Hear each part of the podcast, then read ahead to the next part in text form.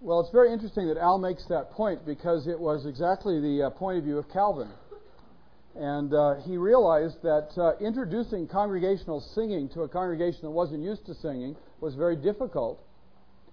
Uh, introducing psalms to a congregation that didn't know any psalms was difficult. And introducing singing psalms to a congregation that had no musical accompaniment was even more difficult. And one of the ways Calvin uh, tried to master that problem was to teach the kids at, have the kids taught at school how to sing the psalms, so they became kind of a choir at church, helping the whole rest of the congregation sing the psalms, and uh, um, got the psalms in the children's minds and helped the whole congregation. Well, now moving on to a nice safe topic, um, the sacraments. to uh, to try to make a connection between our previous subject and our present subject, uh, let me suggest that when the church fails to give adequate um, place and have an adequate theology of the sacraments that our Lord instituted, the church inevitably creates sacraments to fill the void. Let me say that again. Where the church fails to have proper sacraments, the church then creates sacraments to fill the void. And I would suggest that to some extent music becomes a sacrament for some people because they have no proper sacramental theology. They have no proper uh, understanding of how God does come to us sacramentally. Uh, let me uh, refer also to an earlier sacrament in the life of the church, namely the altar call. Uh, I believe that in the history of American Christianity, the altar call became a sacrament. How do you meet God? How does God come to you to save you? How does the, how does the worship service culminate in Christ? The altar call. That's the place where you meet God. And um, we'll come back to how um, it's really the Lord's Supper that ought to fulfill that function in the liturgy. But uh, it seems to me that where the sacraments are not properly understood and used, uh, the church inevitably makes up sacraments uh, to help it along. Now, um, in this uh, lecture and after lunch, um, I want to be looking at the sacraments with you, uh, and we will spend um, some of our time on the theology of the sacraments, but I primarily want to focus on the liturgical use of the sacraments. That is, how do the sacraments properly function in our experience of worship? Now, they can't function properly in our experience of worship if we don't understand them properly. But uh, I don't want to just be talking about um, the theology of the sacraments, but I want to talk about how we're going to use them as well. And I think for many, many Protestants, the sacraments are a somewhat uncomfortable subject. Uh, partly because um, uh, we are uh, unfamiliar with them, and partly because uh, we remain very much concerned about the Roman Catholic excess in relation to the sacraments.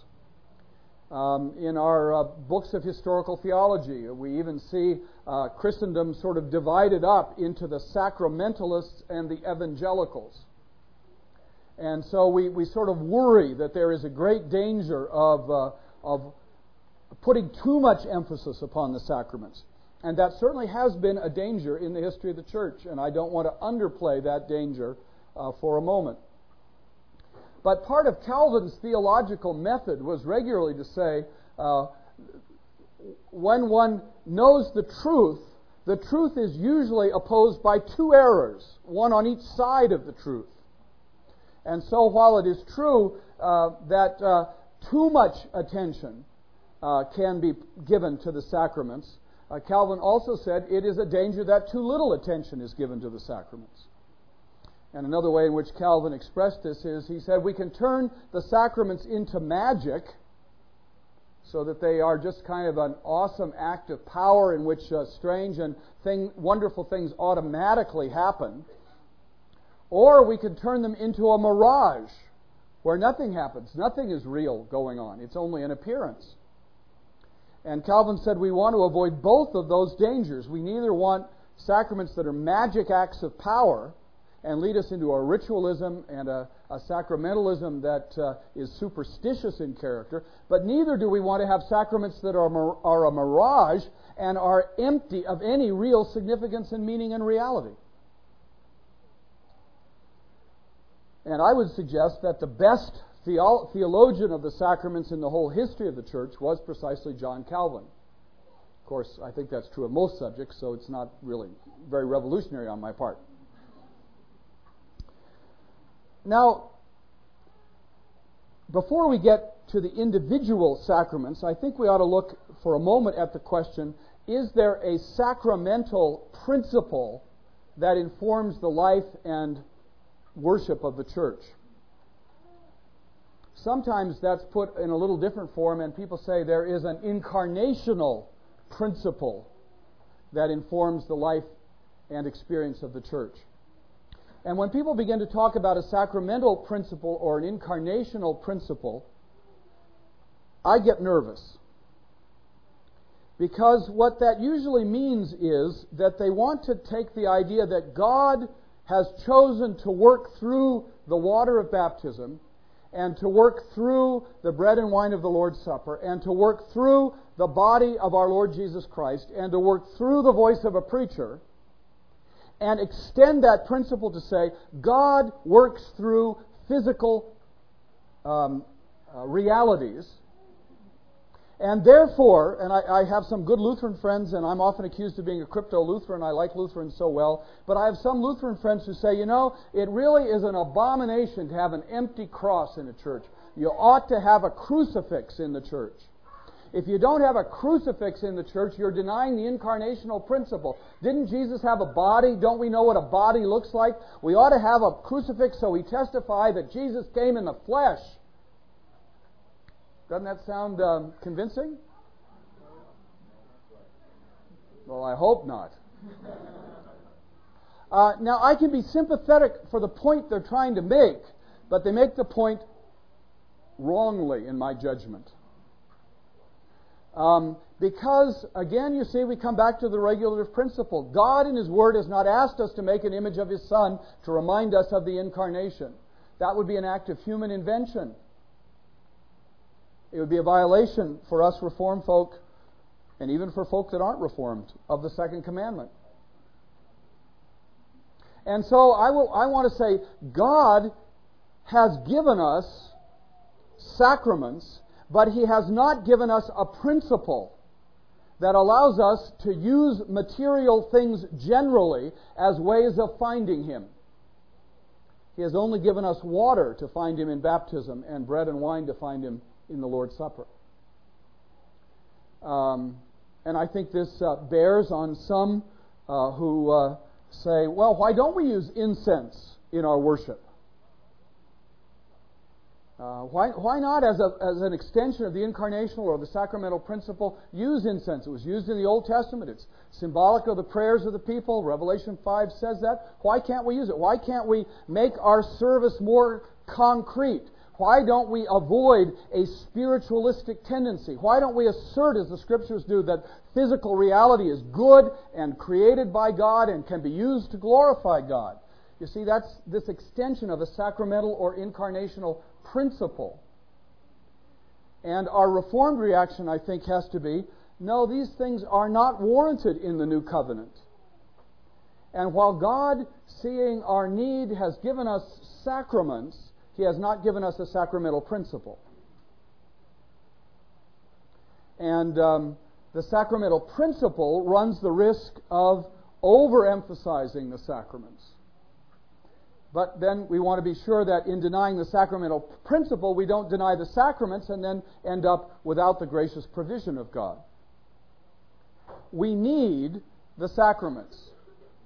Uh, Calvin uh, repeatedly in his theology makes that point.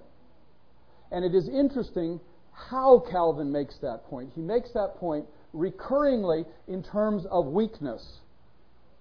In and of ourselves, we are weak.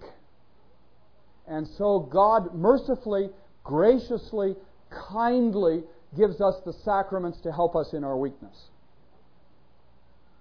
Uh, if Calvin says that once, he must say it a hundred times in various places in his writing. And uh, the thought did creep into my head. Now, now wait a minute. I just thought we don't need musical instruments because we're mature sons in the covenant of grace. Well, Calvin would say yes. The, the, the new covenant has brought new strength, new power, new fulfillment to the people of God. There's no doubt about that. But uh, Calvin does not have an overly realized eschatology. Uh, he doesn't think we're perfect yet. He doesn't think we've arrived. Uh, he doesn't think that we are not at the same time that we are mature children of God, at the same time still weak. Sort of an already not yet kind of thing. Um, and I think we have to ask ourselves uh, right at the outset is Calvin right on that point? Are we still weak and needy? Or are we strong enough that we don't need the provision of God?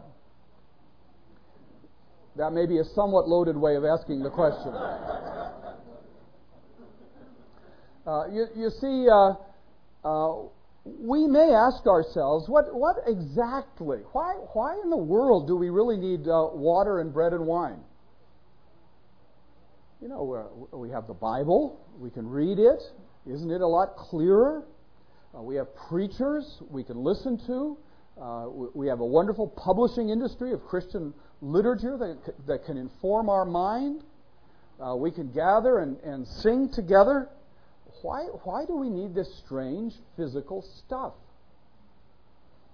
And uh, amongst uh, some of the um, some of the evangelicals, uh, uh, embracing a theology we tend to call more Baptist theology, they, they say, well, they say in effect, well, you know, um, God just occasionally asks us to do some irrational things to show that we're obedient. That's a slight overstatement of the case, but uh, it comes close to that. God, uh, God has asked us to do these things, and uh, well, yeah, you know, we, as we do them, we think some pious thoughts, and by thinking those pious thoughts, uh, um, uh, we're helped. And so these these physical elements are reminders. They get us thinking, and to the extent that we're thinking, um, it, it's helpful. But you know, we, the, the implication of that really is well, we could sort of do this thinking without this stuff. And, and Calvin would say that kind of thinking, you see, has failed to grasp both the depth of our need still and the real fullness of the gracious provision of God in the sacraments. And so Calvin says we really do need to think carefully about the sacraments so that as we experience them in the worship of God, we can really derive the benefit that God intends for us in the sacraments. And of course, the first point that Calvin wanted to make is that God has given us two sacraments. This was a very controversial point in Calvin's day. The Fourth Lateran Council meeting in, in 1215 uh, of the uh, medieval church had said there are seven sacraments.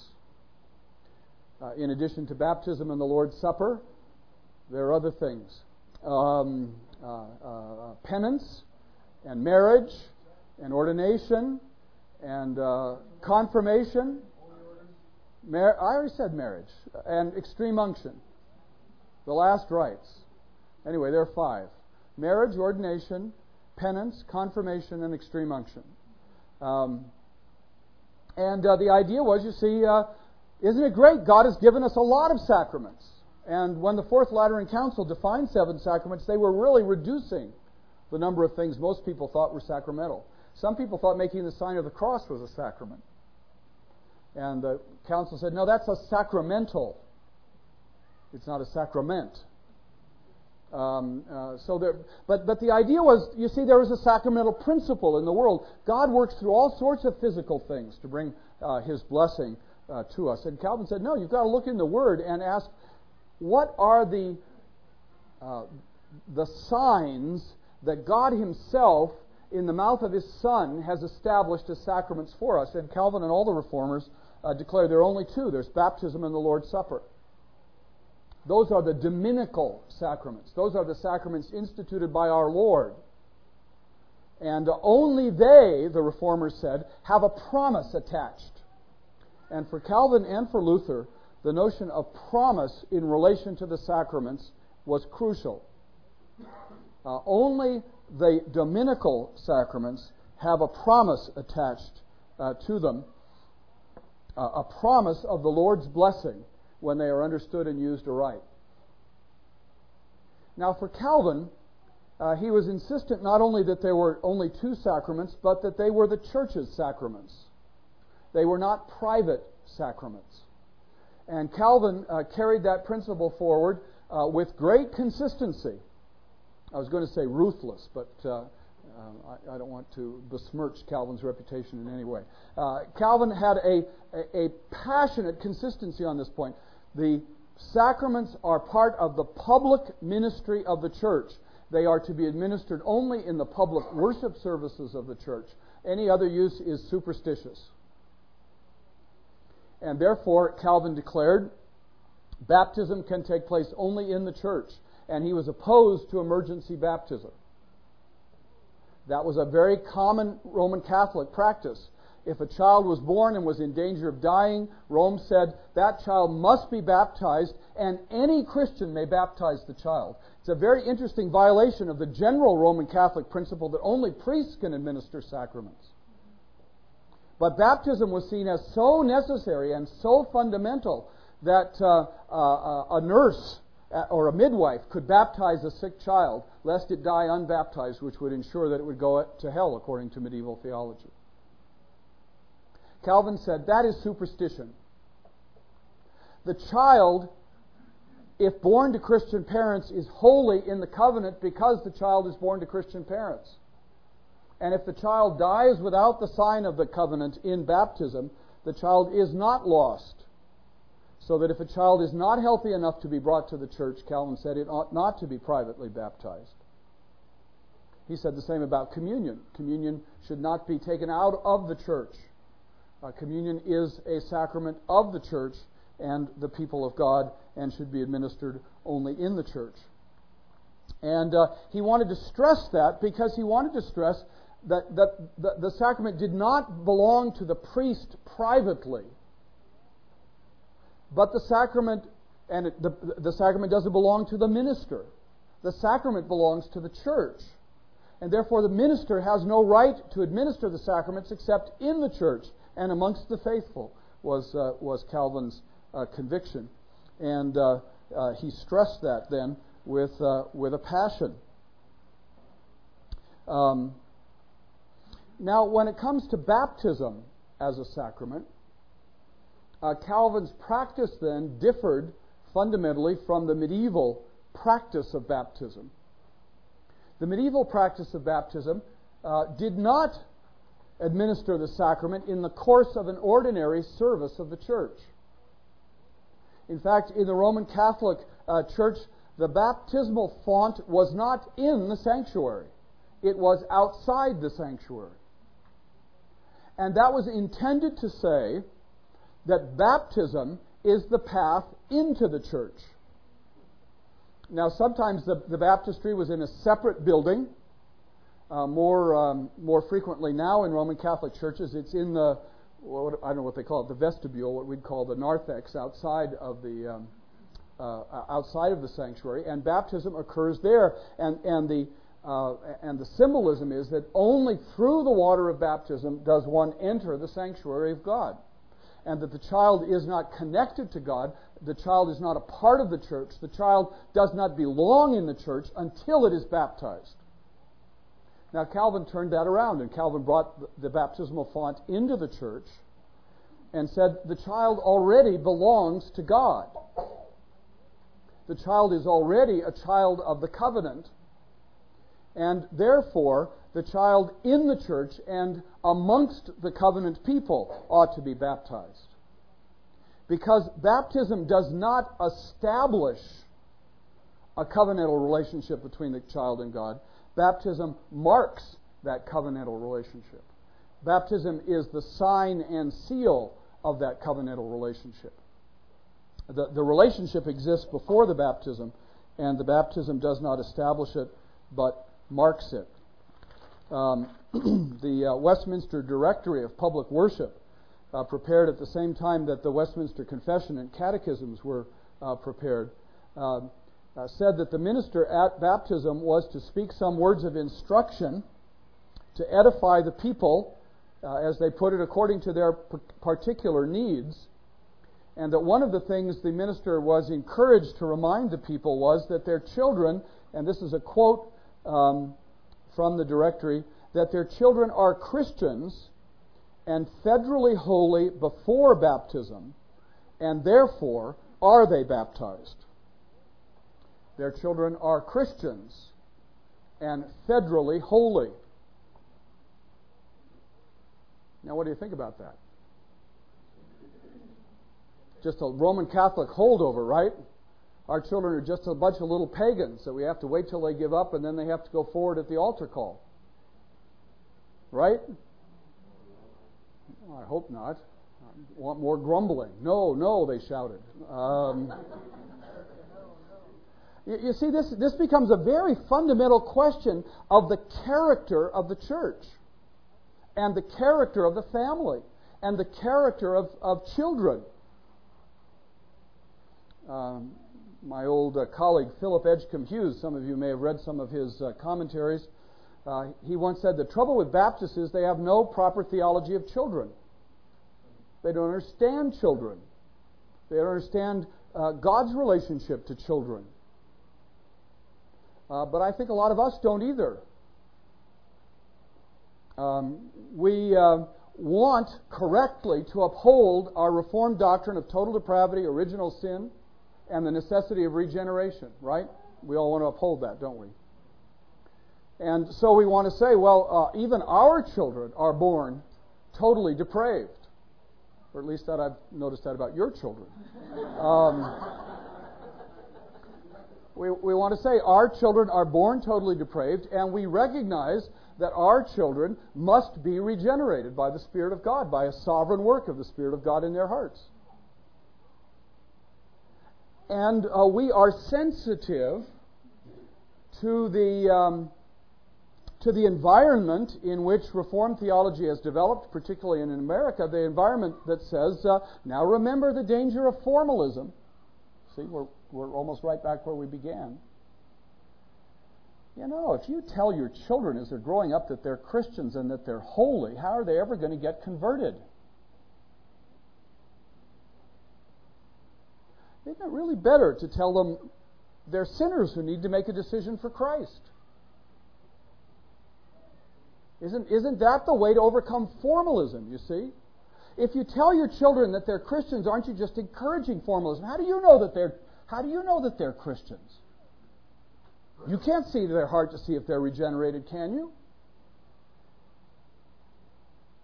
Now, one of my growing convictions about Reformed theology, and I don't know if we have enough time to, uh, to go into any detail about it. I keep promising a question and answer um, session and keep talking and talking. Um, I'm, I, I am more and more convinced as the years go by that the genius of Reformed theology is the way in which it balances the issues related to regeneration with issues related to covenant. And that the danger that Reformed theology faces is that it can put too much stress on re- regeneration and undervalue the covenant or put too much stress upon the covenant and undervalue regeneration. And in a revivalist world that's worried about formalism, Reformed theology, I think, tended to get skewed into thinking a great deal about regeneration and saying over and over again, our children are not automatically regenerated. We have to worry about the spiritual state of our children. We have to get them converted. Now, let me be clear our children need to be regenerated. And there is some legitimate worry that Christian parents should have, legitimate concern that Christian parents should have about their children. and many Christian parents have the experience of children growing up, uh, living in disobedience to the Lord, and needing to be converted. So I don't want to minimize uh, those concerns. They, they need to be maintained. But I think they go too far when we conclude um, because we're not sure that our children are regenerated, we must treat them as unregenerates and strangers to the covenants of grace until we're sure they are regenerated. And I, have known uh, some very consistent Baptists, uh, thankfully not many of them, who won't let their children pray, who won't let their children sing, Jesus loves me, this I know. And not because they're exclusive psalm singers, but um, because they don't want the children involved in formalistic exercises that may not truly reflect the state of their heart. Now, the danger on the other side has sometimes been manifested in a hyper covenantalism, occasionally occurring amongst the Dutch,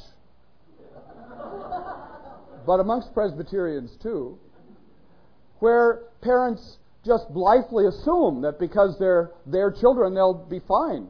They'll grow up to be good Christians. And if they run amok as teenagers, well, after all, boys will be boys. That's a very dangerous attitude. That's a kind of hyper covenantalism that acts as if it's an absolute guaranteed deal that our children will grow up to be Christians. Abraham's children didn't all grow up to be Christians. It's not guaranteed. But then, how are we to think about children? How are we to relate to children? And there, I think, baptism stands at the very heart and center of what the Lord is saying to us and, and how we ought to think. And why, in our weakness and in our need, baptism is so valuable, so useful, so crucial for us in understanding uh, the Lord's purpose and the Lord's will for us uh, and for our children. Because baptism says, I will be a God to you and to your children. You are in covenant with me. I have made promises to you. And the promise I make to you is that as you are my children, I will be your God. And you don't need to have any doubts about that. Now, one of my favorite illustrations of that is, um, is drawn from Martin Luther, and this is why I'm accused of being a crypto Lutheran. But you can find very parallel things in Calvin. Martin Luther was once asked by someone greatly troubled in soul, greatly agonized and introspective, someone troubled who said, uh, You know, Luther, I don't know whether I'm a Christian or not. I just don't know whether I'm a Christian or not on the one hand, I listen to the Bible and, and I believe what the Bible says is true. I hear about how Jesus died for sinners, and I know I'm a sinner. I, I really believe that the Savior is the only way to God. But I look at my own life, and there's so much of sin in my life. There's so much indifference to God and His ways. There's so much that, that, that seems to testify to so little work of the Holy Spirit.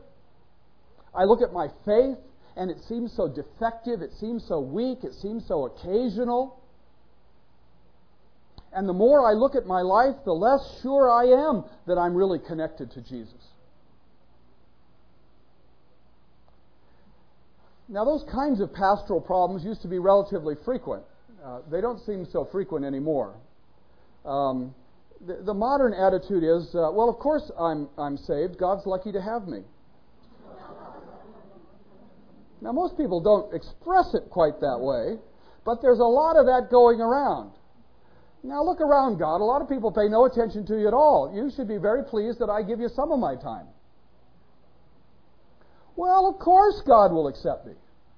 Uh, I, I, I, always think of uh, R.C. Sproul once uh, uh, uh, saying to his son when his son was about 10 or 12, uh, using the, the Kennedy evangelistic method and saying to his son, Now, if you were to die tonight and God were to ask you, Why should I let you into heaven? What would you say? And his son thought a minute and he'd say, he said, Well, I'd say to God, I'm dead.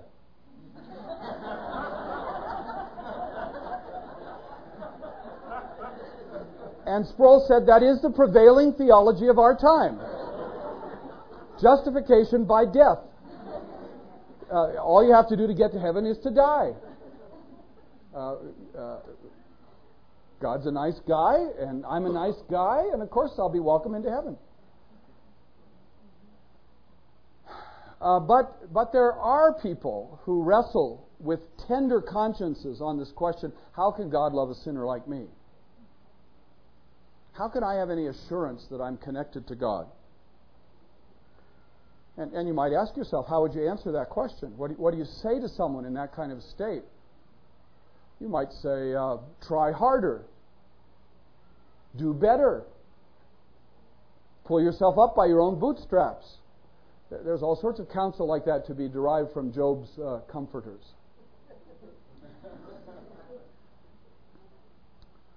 Luther had a very different answer. When the, when the fellow said How do I know I'm a Christian? Luther said, You've been baptized. Now, I suspect for an awful lot of us, we would never think to appeal to baptism in that way. And in fact, we might get nervous. Well, now, what's, what's Luther saying there? Is he saying that just because you've had some water sprinkled on you, you're automatically a Christian? You're guaranteed that you're a Christian? Isn't that magic at work again, the very thing we're trying to avoid in the Reformation? No, that's not what Luther meant. What Luther meant is when you're struggling with the question, Am I a Christian? You're struggling with the question, Does God's promise count for me? And Luther said, even when the word is preached, you may be left in some question as to whether the promise preached actually connects with you individually.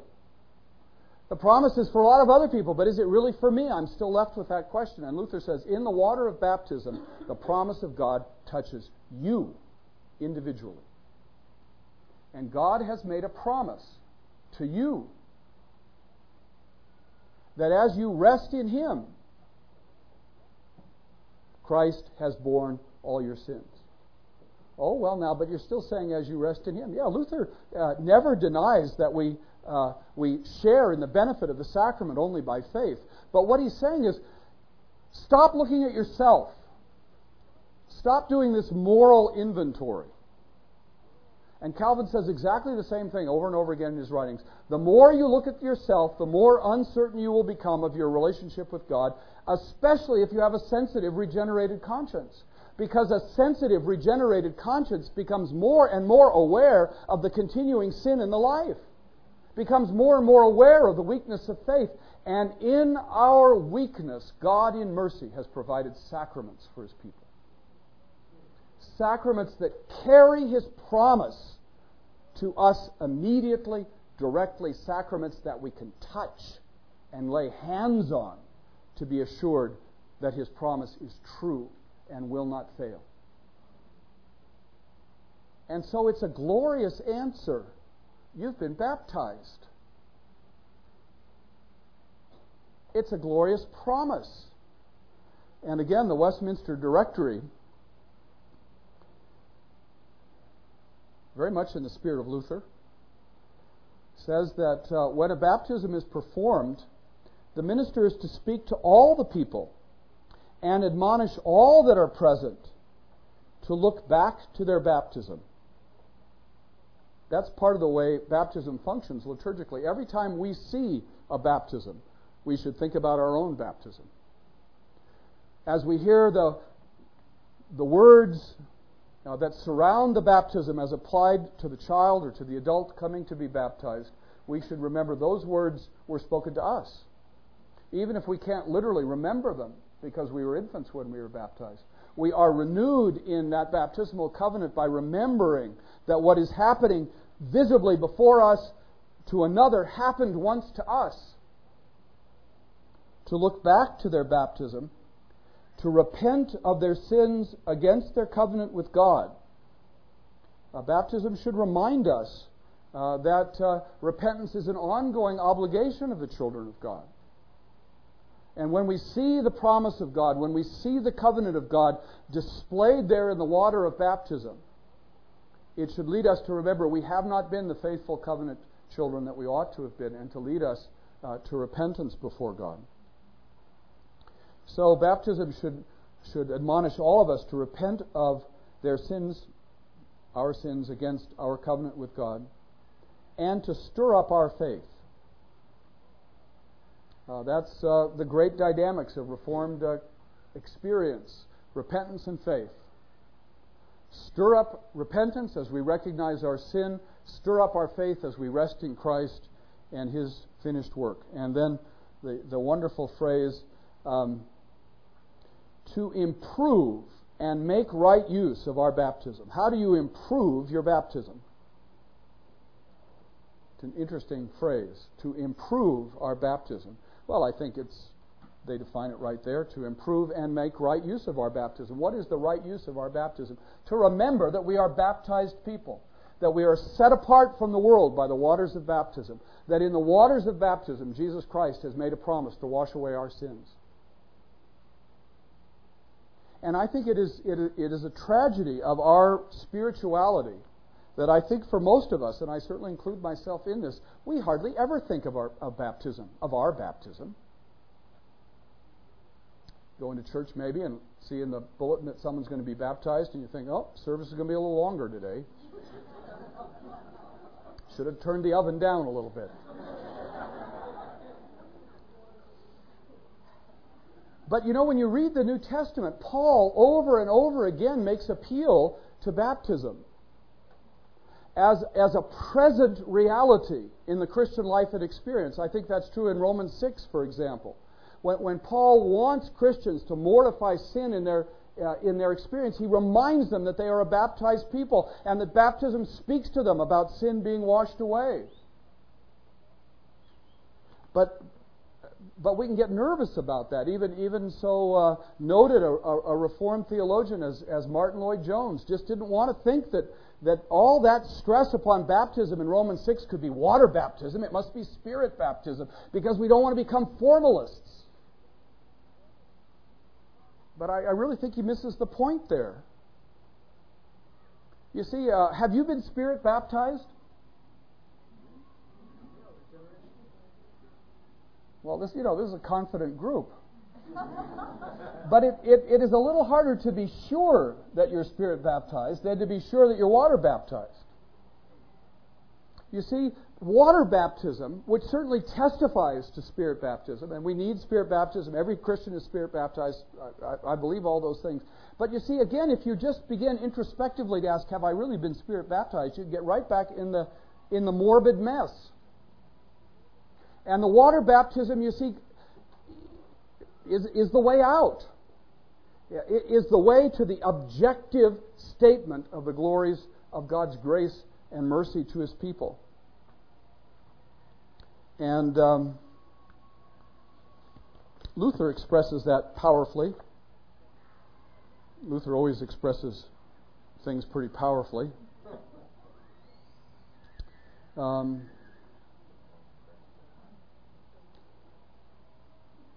I, I, I, read uh, some time ago now Luther's large catechism, in which he has pages on baptism, and I kept waiting for that point at which I would see that he'd gone over the edge, you know, gone too far, and uh, uh, was amazed to find out I agreed with every word of what he said in his uh, statements on baptism in his large catechism, which made me worry.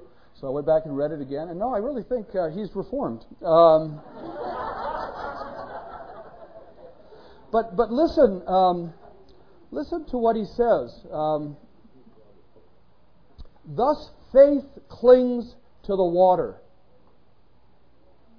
and believes that in baptism is pure salvation and life. Now, are you comfortable saying that? Faith clings to the water. Well, now he does go on. I didn't read the whole sentence. Not in the water, as we have said plainly enough, but in the Word and institution of God incorporated therein, and the name of God which inheres in it. You see, what Luther is saying, it's not water as some magical thing that saves us, but it's water that bears the promise of God. It's water connected to the Word and promise of God. But, but God's institution, and I think this is what Calvin is saying as well, God's institution is to link the promise with the water so that if our confidence in the promise begins to waver, we can look to the water which we have seen, which we have uh, touched, and can be renewed in the promise. So we mustn't be wiser than God. One of my favorite phrases from the Heidelberg Catechism. We must not be wiser than God. And when God says we need water to bear His promise, to encourage us and to assure us, we need it. And therefore, faith does cling to the water. Not water as bare water, but water as sacrament which bears the promise of God and comes to each one of us individually, touches each one of us directly. Luther says, Therefore, we always teach that the sacraments and all external things which God has ordained and instituted should not be regarded according to the coarse external mask as we regard the nut of the shell, but as the Word of God is included therein. It's the Word in the water, it's the promise with the water. And Luther says faith alone makes the person worthy to receive profitably the saving divine water. Yeah, Luther can call the water saving, can call the water divine because it bears the saving divine promise. But it profits us only when we receive it by faith. Because these blessings are here promised and presented in the words in and with the water, they cannot be received except we believe it with the heart. Although it is in itself baptism, although baptism is in itself a transcendent divine treasure, it is of no avail without faith. And I think it's helpful to keep comparing the sacraments with the preached word. Is Christ present in the preached word? You bet. Is Christ present in the sacrament? Yeah. But Christ does not bless in the preached word or in the sacrament unless he's embraced by faith. He's present, but he doesn't save except as he is received in faith. But to protect the importance of faith, we do not have to deny his presence, which is what many people in opposition to formalism want to do. They say, no, we don't want to find Christ in the water. We want to find him just by faith. But Luther and Calvin's point is the water bears Christ to us. The water makes Christ present for us because the water contains and visibly uh, declares the promise of God. Calvin loves the phrase of Augustine that the sacraments are visible words. They're not a different word than what we hear preached or what we read in the Bible. They don't bring a different Christ. They bring the same Christ and his promise in a different way, a way that helps us in our weakness. And it's at this point that Reformed theology says, yeah, we do need to see the promise of God as well as hear it. We are weak. Our ears are not enough for us. We need our eyes engaged in religion as well. But that doesn't mean we should make statues or paint icons or have crucifixes. It means we ought to accept the institution of God, which is water in baptism and bread and wine in the supper. And part of the glory of the encouragement of baptism is that just like regeneration and just like justification, it is once for all. It testifies to the fact that there is a beginning of the Christian life. It testifies to the fact that what God once begins will never fail.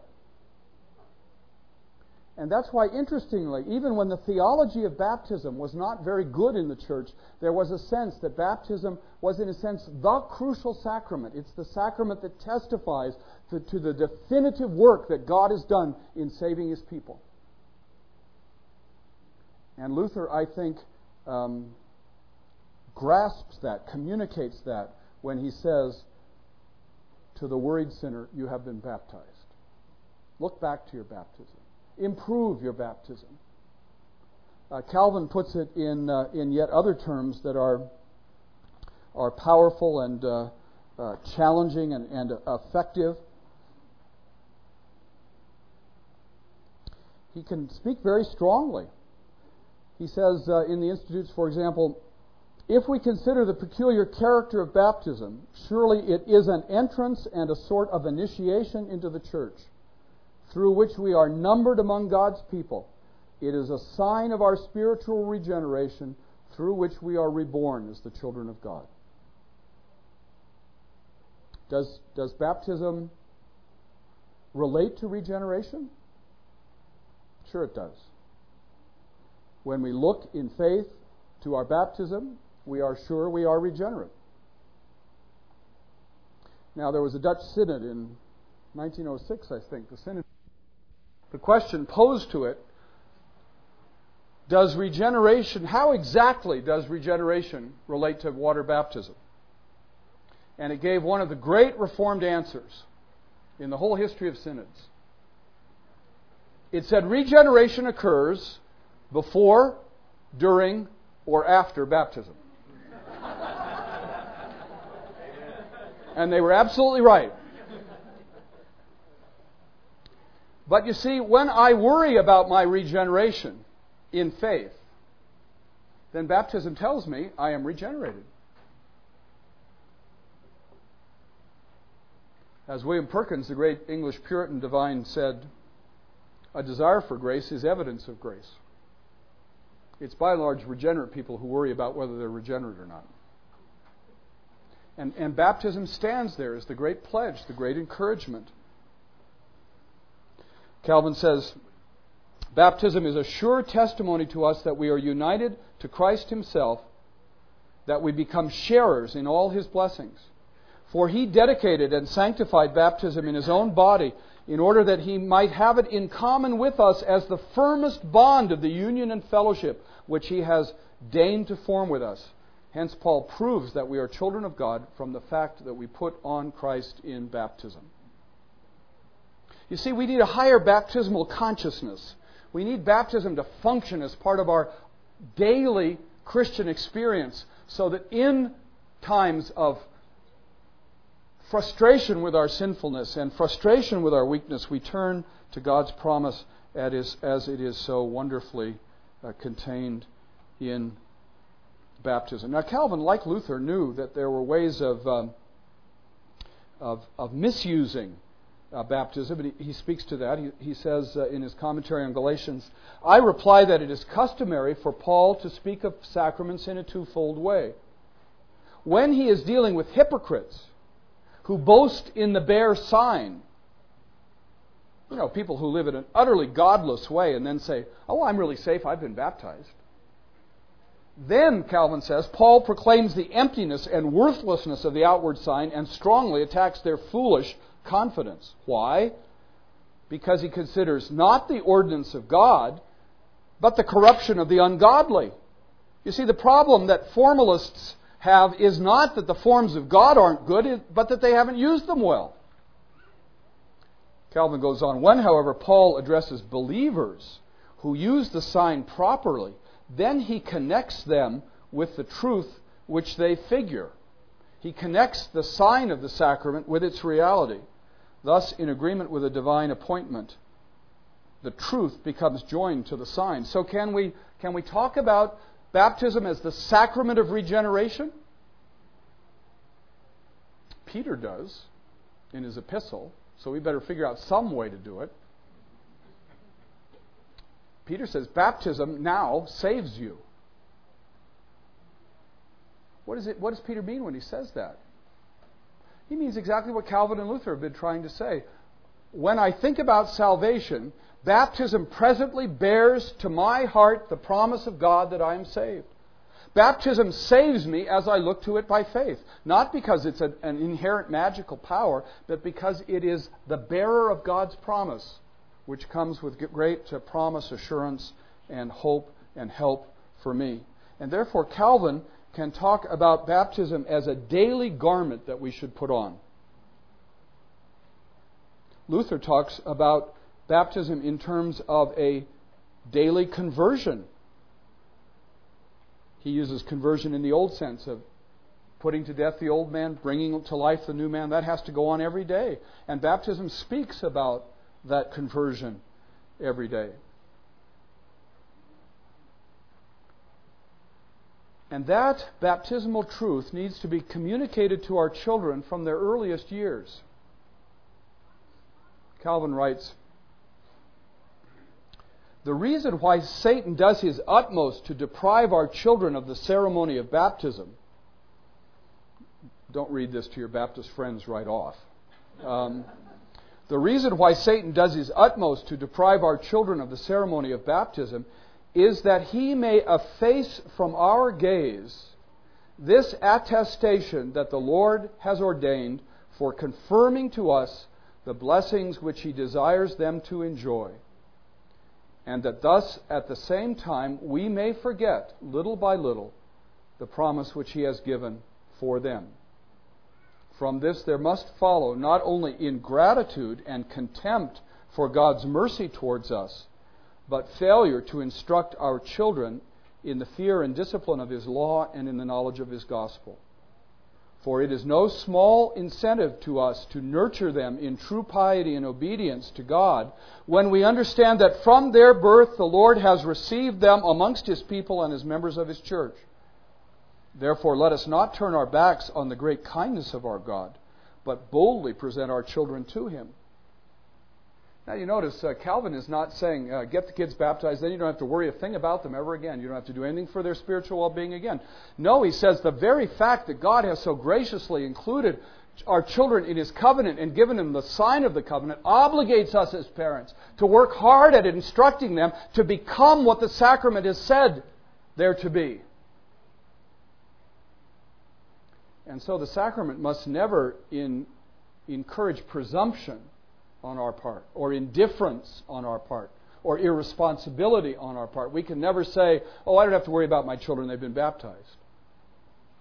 What we have to say is, I need my children to see how privileged they are that they've been baptized, and that how, from the youngest years, they need to live out the reality of their baptism. And see, I think this has very profound implications for child rearing. We don't want to say to our children, you know, I don't really think you're a Christian and you better get converted. What if I were to say to you, I don't think you're a Christian, you better get converted? Barbara, I don't think you're a Christian, you better get converted. Now, what are you supposed to do since you are already a Christian and converted? You see, you're, you're, you're in a hopeless situation. You're already a Christian and converted, and I keep telling you, you've got to get converted, you've got to get converted. Where are you supposed to go? And sometimes I think uh, that burden is laid on our children. What, what should we then say to our children? We have to say to our children, you have to every day own the covenant. Your baptism is a daily garment that has to be put on. Every day you have to live out of repentance and faith. Of course, we, we, we soon realize that what we say to our children then is what we have to say to ourselves, isn't it? Every day we need the garment of baptism to be put on anew. Every day we need faith and repentance anew. Not, not that we're making a whole new beginning with God, but, but we are in process as our children are in process. Now, it is a tragedy that some children who have been blessed with good Christian training and have been baptized grow up and reject the covenant. And when they reject the covenant, then we have to say to them, You have not improved your baptism, but you've rejected your baptism. And therefore, you do need to be converted. You have placed yourself outside of the covenant.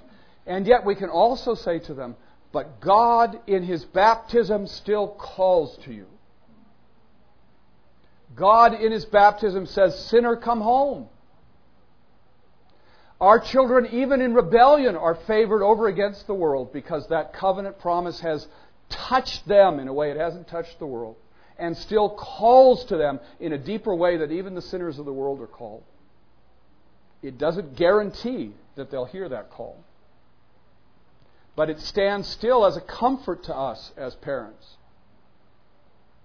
that the covenant calls and calls and calls and stands as a declaration of a gracious God who will forgive everyone who turns to him, no matter how great the sin or how long the rebellion.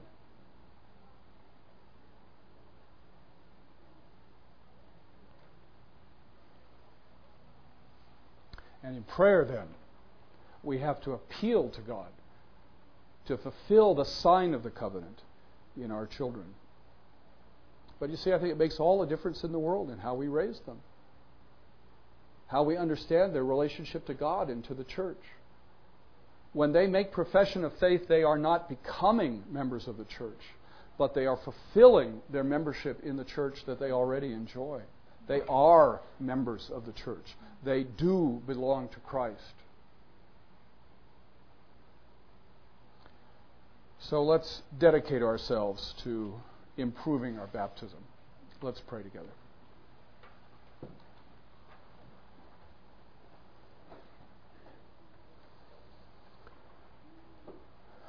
O Lord our God, we are so thankful that you are so good and gracious and kind that in our weakness you have provided what we need. And that you have proclaimed your promises not only in the spoken and written word, but you have proclaimed your promise in the signs of your sacraments. And we do thank you that we are a baptized people, a set apart people, a people marked with the promises of Christ's renewing grace. And we pray that day by day we may treasure that baptism and allow it to do its good work of bringing the promise of God anew and afresh to us that we are your people. And we would pray now especially for children of the covenant who walk in disobedience, who, in spite of your great mercy and kindness in the sacrament of baptism, have turned their back upon you. And we plead, O Lord, that you would yet renew in them an understanding of your covenant and a true faith and repentance. That their baptism might indeed plead with them, as indeed the prayers of your people plead, and the promises of the church plead. And we pray that you would give us the joy of seeing uh, children who have rebelled against you to turn back and to be renewed in that covenant. We praise and thank you that you are such a merciful God and that you have so often heard the prayers of your people. And we pray that you would give uh, comfort and strength to those who will not see the conversion of their children, that we might find our whole hope in you and be able to rest in your sovereign purpose with the assurance that you do all things well. Hear us then and renew us in the grace of our Lord Jesus Christ, for it's in His name that we pray. Amen.